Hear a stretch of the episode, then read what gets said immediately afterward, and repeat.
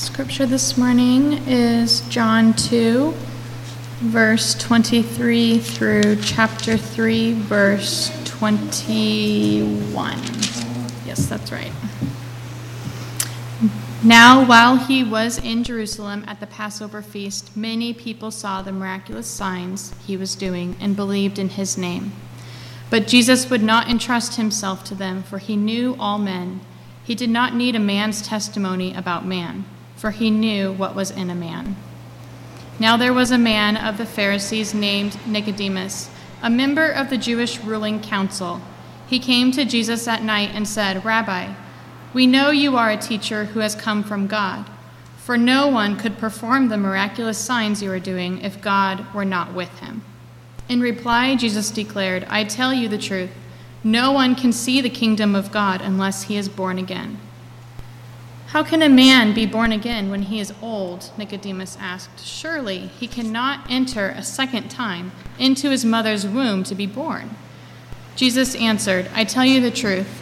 No one can enter the kingdom of God unless he is born of water and the Spirit. Flesh gives birth to flesh, but the Spirit gives birth to spirit. You should not be surprised at my saying, You must be born again. The wind blows wherever it pleases. You hear its sound, but you cannot tell where it is coming from or where it is going. So it is with everyone born of the Spirit. How can this be? Nicodemus asked. You are Israel's teacher, said Jesus, and you do not understand these things? I tell you the truth. We speak of what we know, and we testify to what we have seen. But still, you people do not accept our testimony. I have spoken to you of earthly things, and you did not believe. How then will you believe if I speak of heavenly things? No one has ever gone into heaven except the one who came from heaven, the Son of Man. Just as Moses lifted up the snake in the desert, so the Son of Man must be lifted up, that everyone who believes in him may have eternal life. For God so loved the world that he gave his one and only Son, that whoever believes in him shall not perish, but have eternal life. For God did not send his Son into the world to condemn the world, but to save the world through him.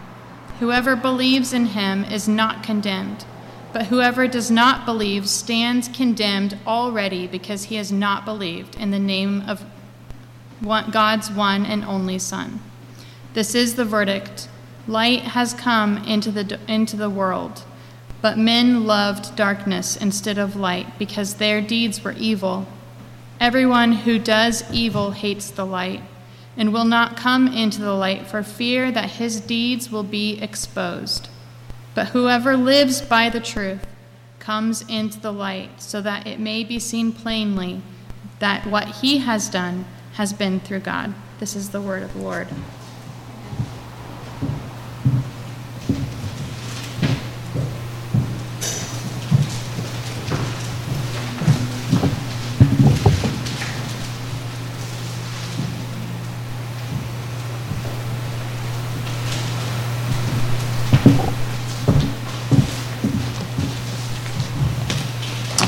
Bow your heads with me once more.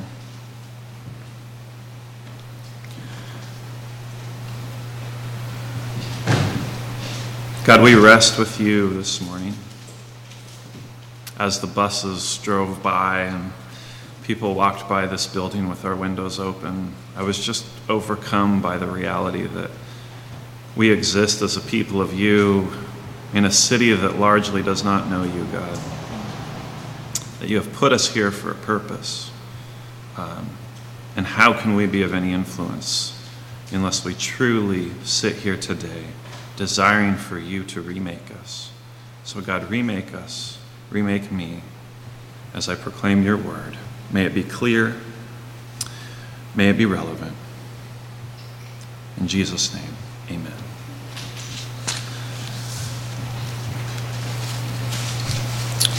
Well, Alex Gibney is a very well known documentary filmmaker. Of course, I come from a background in documentary film, but you may know some of his films. Uh, his focus is on people who lie.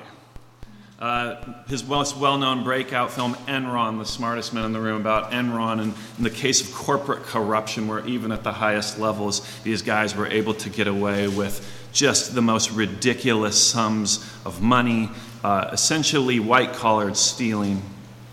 Uh, to his film Going Clear Scientology and the Prison of Belief, where he investigates and tries his best to infiltrate in what he believes is a place full of lies and corruption to a more recent film, The Armstrong Lie, about Lance Armstrong, who lied to the very end, practically to the point where he could not get away with it any longer because he had been found out about his use of performance enhancing drugs. And Gibney, in, in the Melbourne International Film Festival, was interviewed uh, by, a, by a guy named David Pullen for, for the Melbourne Film Festival. And he was talking about the state and the nature of filmmaking and news and how we tell stories. And he said this he says he disagrees with the view from nowhere, which is this idea that journalists have that we can have news that is truly objective, that we can have news that tells us the unbiased truth. And he says this quote, objectivity is dead. There is no such thing as objectivity. When you're making a film, a film can't be objective. I agree with Alex Gibney. When I was cutting and editing films, it's clear that your hands are all over the stories that you are making that purport to be truth, that are seen by people as truth. But of course, we know now that it is naive to think that. I remember in college, uh, I had grown up thinking you can believe what's on TV, you can believe the news, right? You can believe what's broadcast from, in my day, Peter Jennings on the 6 o'clock news on ABC. You can believe that because that is the unbiased truth. But of course, now I look back and I think how silly I was, because in our day and age, we know probably better than anything else in this era of purported fake news, in this era of media bias. But that is no longer the case. I remember in college I read a book called The New Media Monopoly, and the idea was just that all of this was so tied into money and politics and power. And so Gibney purports what we all know that humans are inherently untrustworthy, which is a bold statement for him to make because he's making films that are taking down people with great lies. And he's essentially saying, yes, you can't trust them, and I'm going to try and take them down, but also you can't trust me. Also, my films are inherently untrustworthy because there is no such thing as objective truth in Gibney's mind, that it can't be conveyed. Well, perhaps it's a little bit heartening that when we start this passage looking at the story of Nicodemus, that we see that Jesus is in on that story certainly long before I was. He didn't live his youth thinking that there was that there was some sense of human objectivity. It says in verse 23 that now when he was in Jerusalem at the Passover feast, many believed in his name when they saw the signs that he was doing. Those his great miracles. Many of which John doesn't record. So this isn't just the wedding at Cana. These are other, perhaps, healings. We don't know what they are. Public evidence of a, of a man working miracles. He says, But Jesus, on his part, I'm reading the ESV here, did not entrust himself to them because he knew all people and needed no one to bear witness about man, for he himself knew what was in man. Now, you can't read that statement and not understand what it means, right? That Jesus himself knew that in man was something that was inherently untrustworthy. Just as Gibney astutely preserves in his hard boiled journalism take, Jesus is saying, Yes, I agree with you there. I agree with you. That we can't take man at his word, that only Jesus knows what is in man and women and humankind deep in their hearts.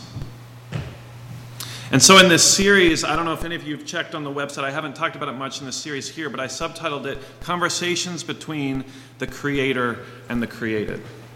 And I think it's a good way to think of every conversation that happens in these stories that we have Jesus, God in the flesh, creator of all mankind, speaking to mankind. And so we have this understanding in each story that the objective rubs up against the subjective. That the Gibneys of the world are the people that Jesus is talking to, that are crafting realities. But Jesus knows the true reality underneath of it all. And every time we talk to Jesus, He knows our true reality. He knows what is deep in our heart. And He knows this He knows that believers, believers in Jesus, are undependable. We have evidence of this. Peter's a great example, right? Talk about an undependable believer. We have all of church history as evidence of this. That all throughout church history, there is so much evidence that while we get many things right and our hearts are often in the right places, still we are capable of great evils, even as Christians.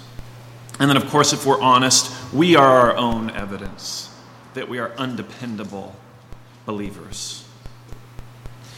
And so I start here in this passage as a way to sort of slip in, zoom in out of the principle into the specific. Look at this tie in here. In verse 27, it says, For he himself knew what was in man. Verse 1 of chapter 3.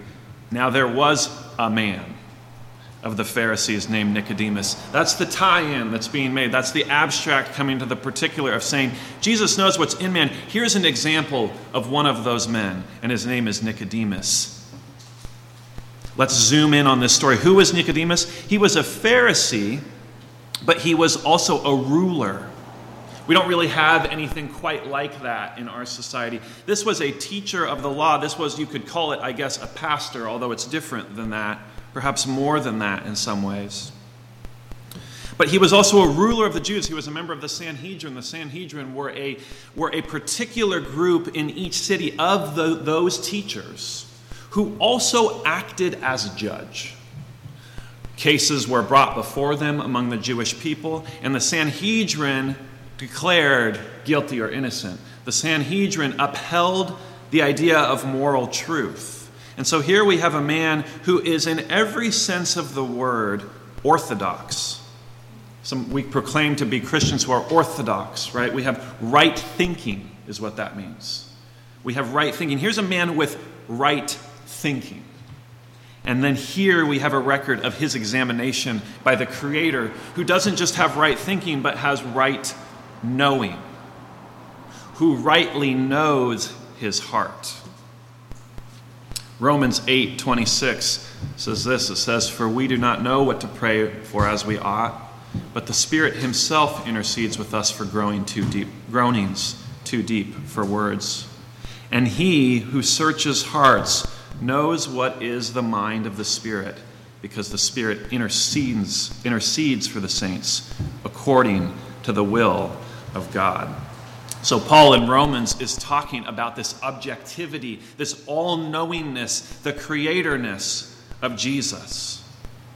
And how, even better than we know ourselves, he knows us. So, in some sense, while Gibney was right that there is no such thing as objectivity, it's dead, he's wrong. There is one who is objective, there is one who knows. And I think Gibney deep down would have to admit that he has some sense of that reality because he is after truth. He is after taking down people with lies.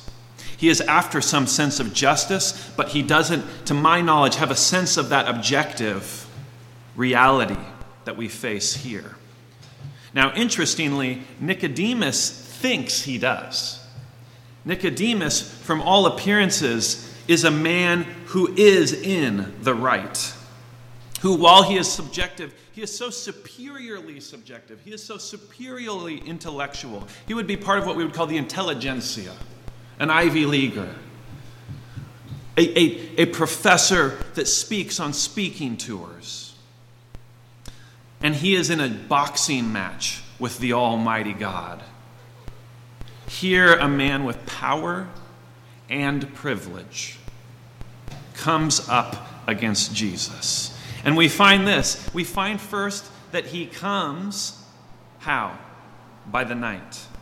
He comes by the night to Jesus. I think first reading is pretty accurate here. While people, commentators have taken different stances on this, I think it's fair to say Nicodemus wanted to figure this out on his own. He didn't want anyone to know. So he comes under the cover of darkness. Whenever we do anything under the cover of darkness, why are we doing it? Secrecy, for our own protection, and to have control. So Nicodemus, thinking quite highly of himself, thinks, I can do this and no one will know. Because deep inside of me, I also I have this sense of what the kids are saying nowadays is called FOMO, fear of missing out. That Nicodemus has seen the signs and the wonders and he's heard the tales and he says, I've got to figure this out. I have a fear of missing out. So I'm going to go in the secrecy of the night, even though it would blow all of my cover if anybody knew I was doing this.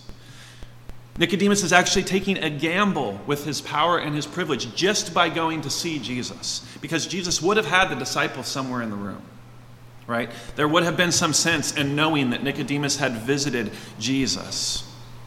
And Nicodemus is skating on thin ice. And Nicodemus comes into this story seeking, in some ways, I think, to have what in business we would call an arm's length transaction. You ever heard that term? An arm's length transaction is this that you would have two parties that have no friendships going on, no ulterior motives, nothing that can be used to coerce or pressure. That this is just two completely independent people coming together to make a very professional business transaction, and both of them have the power to decide the ways that they're going to go after that. Both of them have autonomy, both of them have a sense of independence. And when we hear about an arm's length transaction in that way, it sounds quite nice, sounds appropriate. I mean, business should work that way. We like having those kinds of things. That seems right.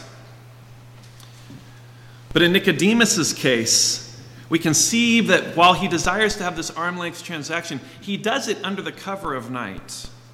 He does it in a way that he, in some ways, knows is, is dangerous. And actually, the arm's length transaction for him is an attempt to have control. It's an attempt to have power. It's an attempt to be in the driver's seat, as we would say. And he says this to Jesus He says, Rabbi, we know that you are a teacher come from God, for no one can do these things, meaning the miracles and signs, these signs that you do, unless God is with him. So Nicodemus' fear of missing out is based on this real belief, this real spark that says, There is something about this that I must know. But Jesus, remember, is a very unpopular person with the Pharisees. So, G- so Nicodemus comes and he tries to stay at arm's length. He says, I'm going to control this whole situation and I'm going to try to figure out as best I can what is going on because I can't dispute these things I say. And Jesus answers him and says, Truly, truly, He's actually saying, Amen, Amen.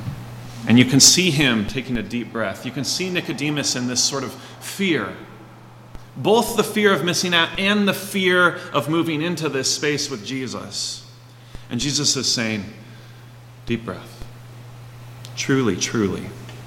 I say to you, Nicodemus, to you, unless one is born again, he cannot see the kingdom of God. Unless one is born again, he cannot see the kingdom of God. My uh, pastor that mentors me, his name's John Johnson. He says, he wrote a book on, on this uh, passage. And he says, here, Jesus takes it from the theological to the gynecological.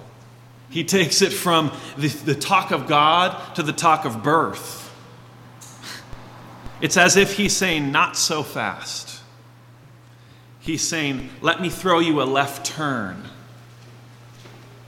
He says, You want better sight? I am going to say that you only can get it from being born again.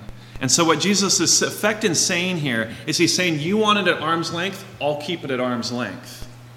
You can only give what I you can only get what I give. But I don't want it that way. I don't want to keep it that way.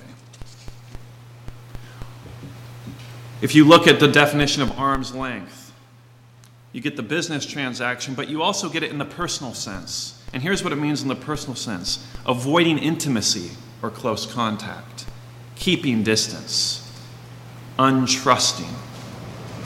And so Jesus says, I'm going to take your arm's length transaction for me for what it is. You want the goods without the relationship. And I'm going to call you out on it. If you want to keep it arm's length, fine, we'll keep it at arm's length, but you can't have what you want to know. And so here's what Jesus does in this act. Every time we encounter Jesus and we are trying to keep things at arm's length, he pulls us inward. He pulls us into uncomfortableness. He pulls us out of the professional into the personal. And he says this There is no way for you to know me unless we make this personal. There is no way for you to know me unless you get what's at stake. You're pretending to think that your subjective view of how this is, as an undependable believer, no matter right, how right thinking you are, you're just kidding yourself to think you will get answers about the kingdom without making your relationship with Jesus personal. The words for born again here, we've heard this phrase so many times, it's just tired. It's a tired phrase, it's a cliche phrase. Hey, are you a born again? I was in, I was in Africa, and I was at an orphanage in Africa in college, and that's what every kid would say. Not are you a Christian? Hey, are you born again? It was their way of differentiating between sort of the evangelicals and I think the Catholics, different groups. So they, this code word, are you born again? As their way. And so we've heard this word so many times that we just, we, syno- we make it synonymous with Christian. Of course I'm born again. The actual word, the Greek word anothen, means are you born all over again from above? So here's what Jesus is saying Truly, truly, I say to you, unless one is born all over again from above, he cannot see the kingdom of God. And so the way that Jesus makes this personal is he says, You want to keep what you have. In a business sense, you want to keep all your assets to yourself. He says, But the reality is, you can't know it until you sort of chip in for it. He's calling his bluff. He's saying, Put your chips in. He's saying, You can't actually know me until we have a relationship with each other. Uh, we do, in effect, this same thing all the time in the digital space online. We scout things out, we scout people out. We look at their Instagram feeds and their Facebook feeds, and we look at everything and we try to get to know them without being known. And what he's saying here is Nicodemus, you do the same thing with God. You try to know everything about him, you try to intellectualize him, you try to figure it all out to decide if you're ever going to step in and actually get involved and make it messy and have him know you. But you're just kidding yourself because he already knows you. He's saying it's as if as you're scrolling through those Instagram feeds, you finally find out that the person that you're spying on essentially can see that you're doing it. He says, That's God. He knows the joke is up. And it's interesting, too, that he says he uses this particular phrase with who? With Nicodemus. Next chapter, we're going to look at the woman at the well. He doesn't use the phrase born again with the woman at the well, a Samaritan woman. No, he uses that you must be born all over again from above, from a man who already thought he was born rightly, from a man that already thinks he's in the right place doing all of the right things. This is an orthodox man, right? A man with right thinking. And he says, You have it wrong. You need to start over. It's as if Jesus walks up to a PhD divinity teacher and says, Your degree doesn't matter to me everything you studied doesn't matter in the kingdom, you need to start over by following me. Me, an upstart, scrappy rabbi with a group of ragtag disciples from all over the Jewish countryside who are causing chaos and problems for the powers that be, who are distinctly not people of privilege, at least not uniformly He says, You got to come and be with us. And it's going to mean stepping down from your ivory tower. It's going to mean risking being wrong fairly frequently. So, this is language that Jesus is using with the religious. It's as if Jesus walked into this church right now and said, No, no, all of you, you all need to be born again from above if you want to know the kingdom. And before we think, well, I'm not a person of power and privilege, let's make it a little relative. Let's make it a little more global. Here's a few surprising statistics. I think this is as of 2011 that 76% of the globe is either poor or low income. Um, Pew defines the poor and living a poor as living on less than two dollars a day. So that's that's the that's the poor. The low income live on between two and ten dollars daily. That's three hundred dollars a month for a family of four. So what he's saying is, if you're what this statistic is saying is, you're above that, you're in the top 24% globally. So just the fact for most of us that we live in America means that we wield tremendous power and privilege that Jesus is talking to us. And as I said last week, we ought not to put ourselves in the place of Jesus, judging Nicodemus, the self righteous. But we ought to put ourselves in the place of Nicodemus, being questioned by the Creator. If we want to grow in our faith, we will put ourselves in the place of the sinners in the stories and seek to learn how it is that we are so much like them.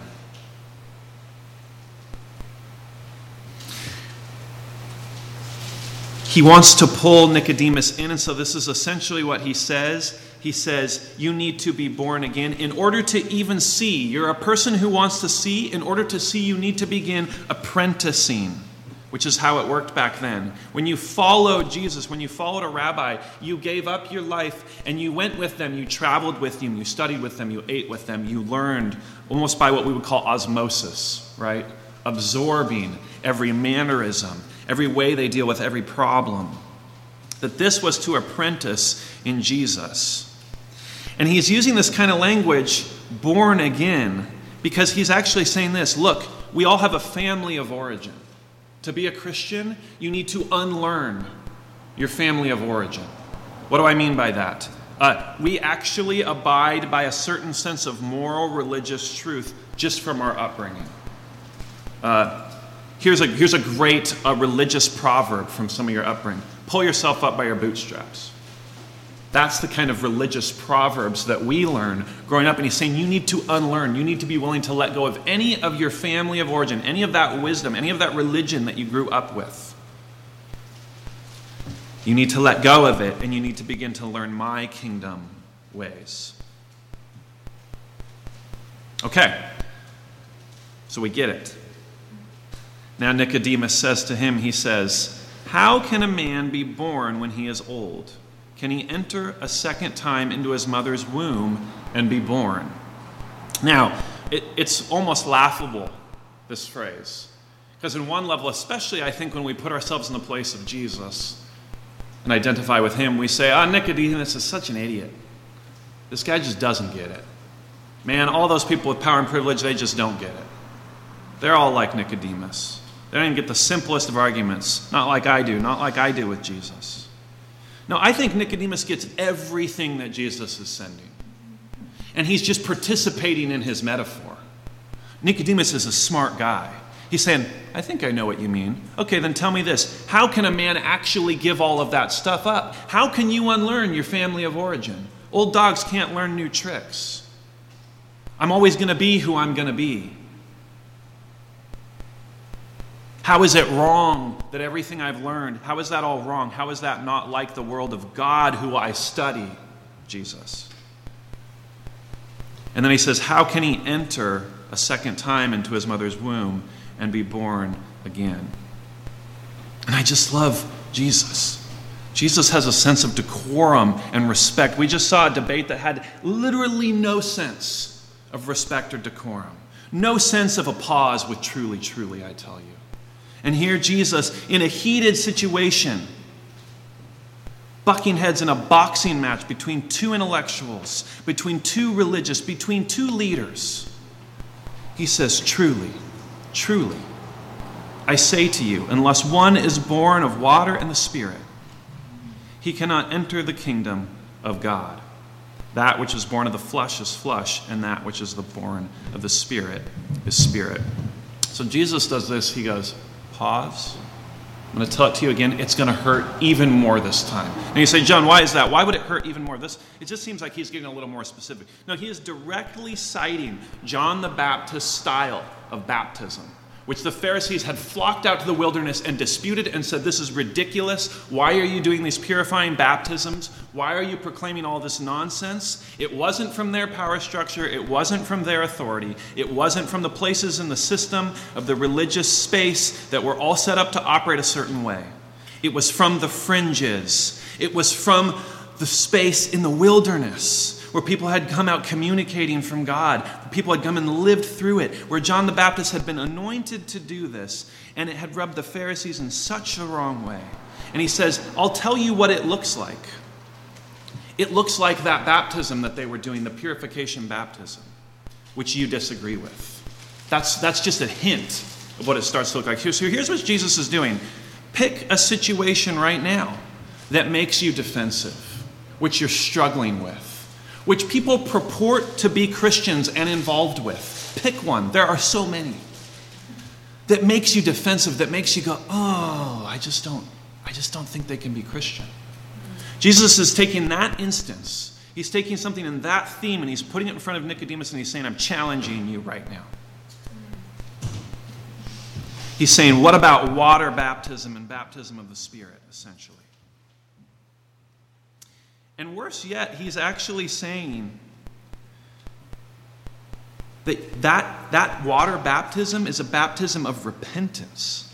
And he's saying, so only one who is born of the water, Nicodemus, he's saying, only one who is repentant of all of their right thinking, which was in fact proven wrong by Jesus, can begin to see the kingdom. It's a challenge to us. And what does Nicodemus do? He waffles. He waffles around.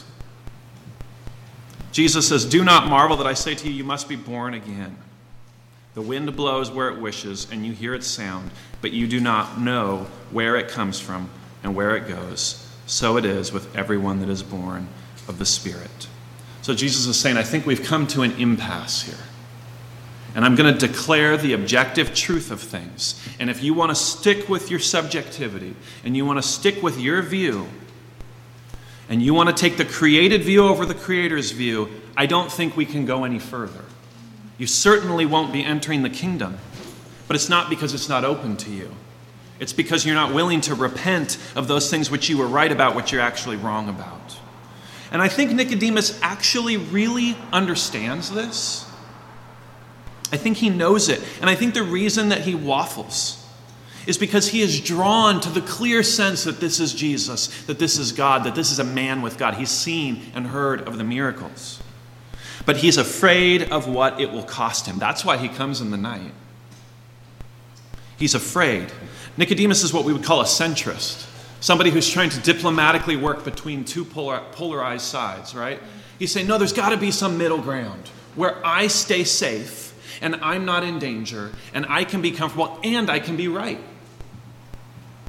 The true moderate, right? He's no, there's a solution where everybody, at least if not everybody's happy, it's the right way, and I can be happy, and it somehow blends the two in the right way. There's a center road, I just got to find it. Because Nicodemus operates out of this concept. Ed, Ed, Welch wrote this book called When People Are Big and God is Small.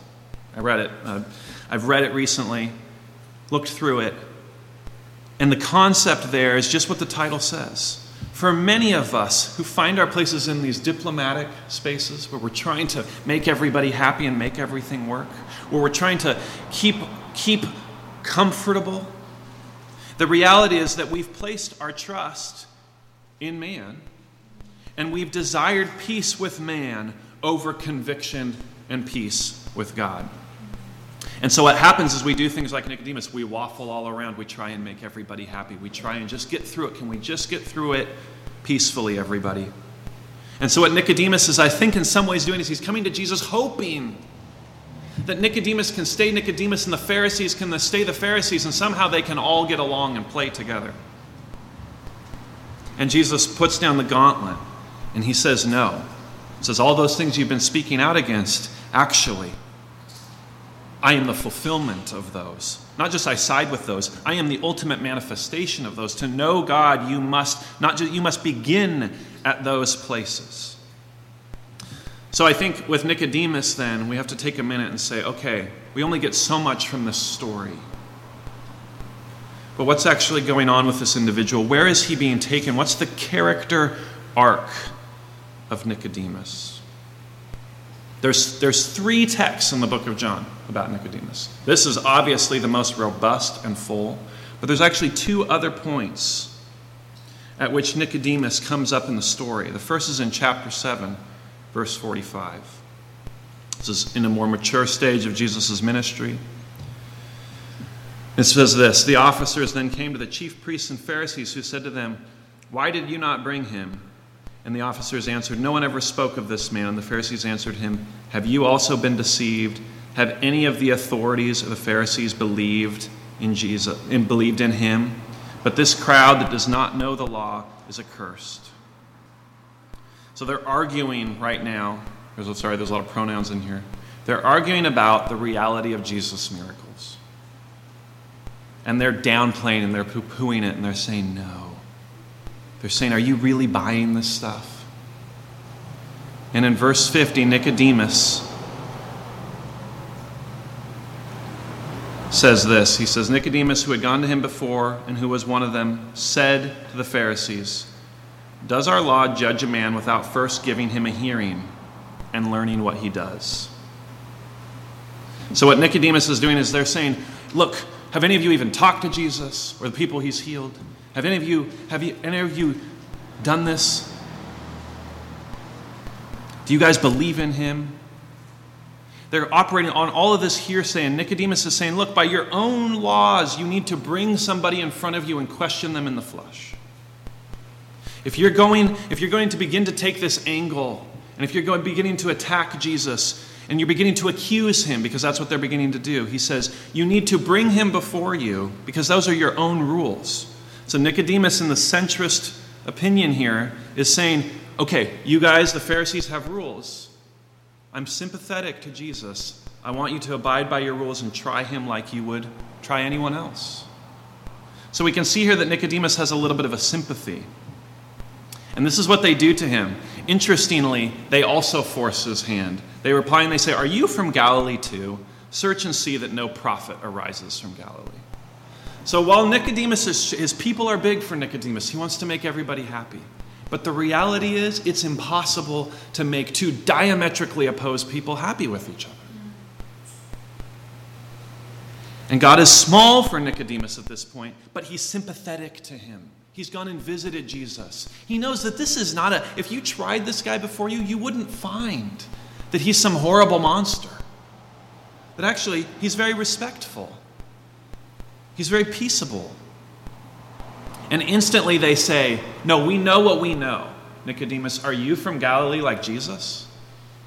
There's like, Get out of here.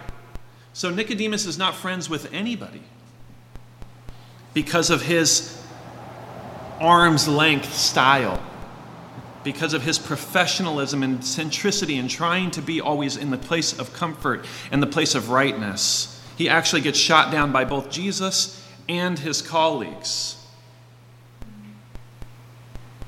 Henry Nouwen writes this. He says, To his colleagues, the Pharisees, Nicodemus said, Our law does not allow us to pass judgment on anyone without first giving him a hearing and discovering what he is doing.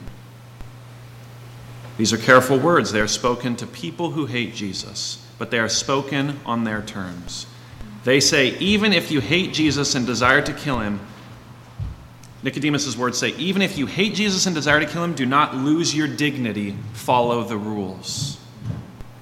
Nicodemus says, said it to save Jesus, but he also didn't want to lose his friends, and it didn't work. He was ridiculed by his friends. Nouwen says his personal and professional identity are attacked. Okay. So that's the, that's the middle act of Nicodemus' story. We only have so much to go by here. So that's the middle act. Here's the last act for Nicodemus' story John 19, 38. Jesus has just died on the cross. Here's the story. After these things, Joseph of Arimathea, who was a disciple of Jesus, but secretly, for fear of the Jews, asked Pilate that he might take away the body of Jesus. And Pilate gave him permission. So he came and took away his body. Nicodemus also, who earlier had come to Jesus by night, came bringing a mixture of myrrh and aloes, about 75 pounds in weight. So they took of the body of Jesus and bound it in linen cloths with the spices, as is the burial custom of the Jews and proceeds to talk about how they lay him in the tomb and wrap him in these spices. Well, first of all, we wouldn't have any clue the significance of this. But these are spices, this volume of spices is fit for royalty. It must come from wealth. It's an extremely expensive amount of, of spices. But it also is the kind of spices that you would only give fit for a king. So D.A. Carson says it this way He says, John may be telling us by this action that Nicodemus shows he is stepping out of the darkness and emerging into the light. Perhaps this is Nicodemus coming around. Other commentators have said this is such a crazy amount of spices, it can only be driven by a deep sense of regret and guilt. I actually think those things can both be true. That Nicodemus can deeply regret and feel so guilty that he didn't stand up for Jesus more in front of those Pharisees. He can deeply regret that he was always trying to take the center and never took a stand. He can deeply regret that he was always trying to cover his own skin, right? He was always trying to protect himself, these secret meetings in the night, that he didn't jump on board with Jesus, and now he is. Now he's coming out of the darkness into the light. I think it theologically fits the story. But we must see in this arc, as we begin to see Nicodemus' whole arc, that this is the, this is the end of Nicodemus' kind of professional arm's length thinking with Jesus. That in essence, what happened with Nicodemus is that his practical witness during Jesus' ministry was crippled by his desire to maintain his power and his privilege. There was a certain waste that in his short time with Jesus, he hid in the shadows. Nouwen says that Jesus not only had good and faithful friends who were willing to follow him wherever he went, and fierce enemies who couldn't wait to get rid of him, but also many sympathizers like Nicodemus who were attracted but afraid at the same time. So, as we see Nicodemus's arc, this is my prayer for us. This is my application for this particular part of the passage. I think what Nouwen's latching onto, what Carson is showing, what they're all talking about, is that we can easily become an admirer of Jesus. We can easily become somebody who tries to keep everything in our life in balance in the status quo, who tries to have essentially two families of origin. We want to be loyal my, my parents were just visiting in town, and the desire, of course, is to be loyal to your parents, to, to be fitting of the way you were brought up. That's a deep inner desire. But Jesus constantly says, look, your family of origin, your place, your professional colleagues, your education, all of these things that are of the world of untrustworthy and undependable people, you must put at a lower priority than you put me so that you are not an admirer. I'm not content with admirers. If you are an admirer of me, I will pull you in closer. So we're no longer at arm's length. And I will do it in ways that might make you defensive. I might even do it by your deep regret and guilt, like he did with Nicodemus, to bring him around. Because he doesn't want us to look back like Nicodemus looked back. That, isn't, that it wasn't Jesus' desire that Nicodemus potentially would have that regret and guilt. And he doesn't desire that for us. He says, Be born again.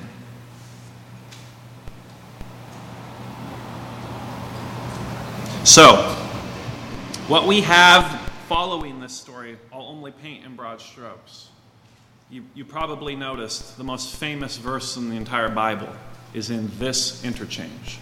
John 3:16 For God so loved the world that he gave his only begotten son that whoever believes in him should not perish but have eternal life. That is the center post in what appears through the most unlikely of circumstances to be in the book of John the most deeply gospel sermon so far. Everything else Jesus has done has been minimal. A few sentences here, a few sentences here. This is a long discourse in which Jesus' primary purpose is to proclaim the gospel. And he does this in a few interesting ways. So I'm not going to go word for word in this section. I'm going to talk in more general terms for us for a second. The first thing he does is he takes the old, for Nicodemus, the old tried and true stories, and he makes them new. How does he do that? Verse 21.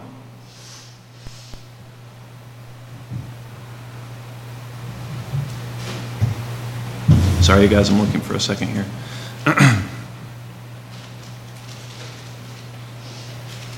Sorry. Verse 14. He says this He says, And as Moses lifted up the serpent in the wilderness, so must the Son of Man be lifted up, that whoever believes in him has eternal life.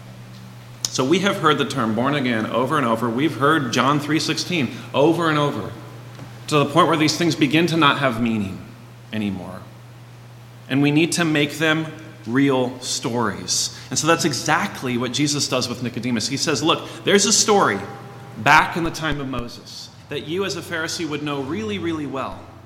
And we find it in Numbers 21.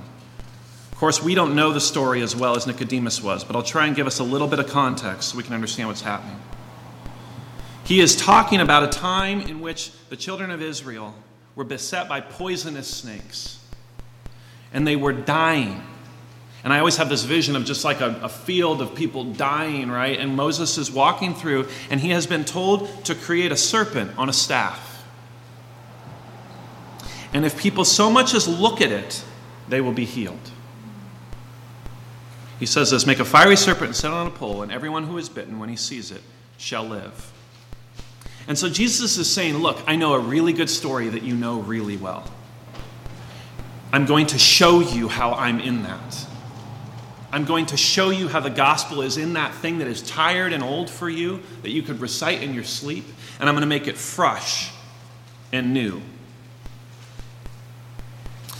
The power of the gospel lies for us in the hard work of application.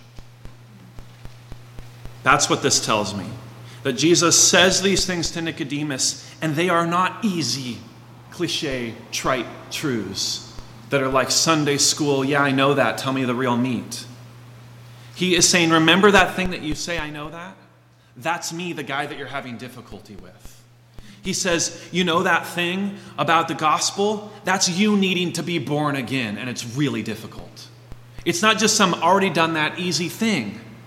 It is today. It's looking at you in the face. It's the dilemma you have. It's the moral and ethical conflicts you face. It's the things that eat away at your heart. You have to realize that what you're searching for in those things is Jesus, and the gospel is the answer to all of those questions. In every problem we see, in every story, in every news piece, in every movie, we can see the clues of the gospel being the answer that all humans are looking for. And we just need to flex those muscles more. I've told you guys I play this game with movies where Megan and I will joke, that's gospel, right? We will just joke when there is something happening in a movie that is so Christ like, we'll name it. If there's something happening with a story in the world, a, a CEO that does something phenomenal, I'll name it. I'll say, that's like Jesus because it gives me practice. It helps me apply the gospel and see it out in the world and say the things that are happening in the world are evidence of Christ's kingship and evidence of our undependability, his objectiveness and our subjectiveness. I read stories with my kids, and we just got out Calvin and Hobbes, which was a comic book I grew up on when I was young. We just got A Light in the Attic, Shel Silverstein. And I read through these things, and it's amazing how when you read them when you're young, you get them one way. And when you read them when you're old, they're just as good. But you identify with different characters, you have different needs. The gospel is always applicable, and Jesus can take it to Nicodemus the same way he can take it to a wedding, the same way he can take it to the temple, the same way next week he will take it to a woman at a well. And every time it will be profound and it will be the answer. And so, our problem isn't that we don't understand what the gospel is. Our problem is that we don't exercise applying it in our culture, in our space, where we live, with the people we're at. So, we haven't exercised it. We haven't gotten comfortable with it. We're not what they call fluid, like you would be with the language. Because here's what the gospel does the gospel centers us. It's, in school, I did figure drawing in art school. And when you draw the figure, when you draw any person, a portrait, a face, the biggest thing to get the likeness is proportion.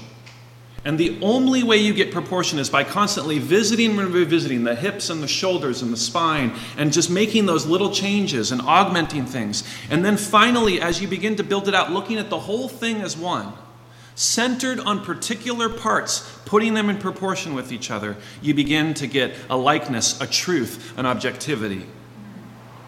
So, if the gospel is the centering points for us, the points in which we are constantly comparing and bringing to bear and realigning our drawing so that they fit with the true likeness that we know must be the case, we begin to become more sanctified Christians. We begin to be able to have the sight of what Jesus calls is seeing the kingdom. And the only way we can do that is if we are born again, he says. Imagine this this is what being born again feels like squeezing yourself through a filter like a lemon, right? Or like, like a colander and squeezing something through it. Not everything can get through. Yes, the gospel is painful. Yes, being born again is painful. Yes, it's going to be hard. There's a reason Nicodemus is afraid because he's facing a loss. He's facing the favor of other people. And he is saying, I would rather have the favor of other people than the favor of God. I don't want to pass through that filter. I don't, I'm afraid of what it will take away from me. And that's our fear too. We're afraid of the loss. We're afraid of losing control. We're afraid of losing the arm's length and it being all up in our business and not being able, getting so defensive and just saying, Jesus, get away. It's too painful right now. But he says, I'm working good things out for you. In verse 8, he says, he uses this just incredible. John's an incredible writer. He says, The wind blows where it wishes, and you hear its sound, but you do not know where it comes from and where it goes. So it is with everyone who is born of the Spirit. Now, John's working in all kinds of double meanings here, and he does this a lot. The wind, the pneuma, is a Greek word. The Spirit blows where it wishes, and you hear its sound. The other cognate for that word, you hear its voice. So, what he's saying is this He's saying, just like the wind blows and you hear its sound, but you don't know where it comes from and where it goes, so the Spirit blows and where it wishes. And when you hear its voice, you hear it, but you don't know where it comes from or where it will go. So it is to everyone who is born of the Spirit. He's saying once you're passing through that filter into the born again with the kingdom sight, you don't even know where the wind is going to take you. There's no way to know it until you pass through it. And I think this would ring true for anybody who has lived out their faith in painful ways. That we fall so in love with what we have around us that we lose faith in where the wind will take us. Dietrich Bonhoeffer, in his book Life Together, says, Beware of those who have a love for community over a love for God within the church. I am guilty of that, you guys. I have a love sometimes for community over where God wants to take the community. I have a love that everybody would just be happy like Nicodemus. And the reality is, no one can really be happy as humans unless we are all connected upward to God. And so it's essentially saying this we overvalue our horizontal interconnectedness.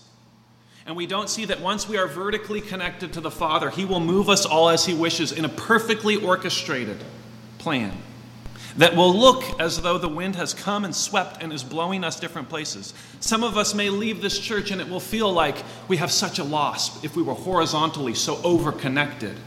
We may even get upset and say, How can you be a Christian and leave us? But if we trust and we are vertically connected and we know that He is orchestrating all of these vertical connections, sometimes grouping us together and sometimes scattering us outward, it will not damage our faith. In fact, our fear of missing out will turn to what I saw in a meme that Megan shared with me the other day our JOMO, our joy of missing out. I love that. Our joy of missing out. Because this person, I don't know if they were writing from a Christian perspective, but I could see the joy of missing out, saying, oh, don't worry about what's going on in the news, just take a hike. There's a joy in missing out. But it's so much more than that. It's not a joy in just missing things, it's a joy in the divine connection and knowing that, yes, you will miss out on things in that horizontal level, but they're such a faint example because you have the gospel centered and you know the likeness is true and you know that your life is following King Jesus and it will be full of mystery and adventure, and it will be inexplicable at times. But you must always be able to feel the wind and hear the voice, not explaining where it came from. Orthodoxy is great, but orthodoxy tends for itself to be treating the gospel as a math problem and say, "Oh yeah, I know exactly why. Did you? How did you hear that voice, and where did you hear it? Tell me a little more, because I'm going to diagnose it and tell you if you heard the Spirit, because I know that kind of stuff, because I know my Bible." That can be dangerous. You don't know where the wind come from or where it's going to go. And I think that's hard for many of us to hear because we're so much like Nicodemus. And we have to remember that sometimes it gets messy. Sometimes you got to erase the whole drawing and get your centers back on and build it up from scratch because if you just keep going on what you had, it will look nothing like what you were after. And that's what's happening with Nicodemus. Nicodemus would be pulled by the Spirit, both by his guilt or his regret or his followership. But he would still be pulled, just as John talks about, from darkness to the light. And I fervently believe that Nicodemus walked out of that experience as one of the followers of Jesus, that that was his final outing of himself. We don't know. But it certainly fits John's theology that Nicodemus struggled in the darkness and eventually came to the light, to Jesus, the forgiver of our sins. Let's pray.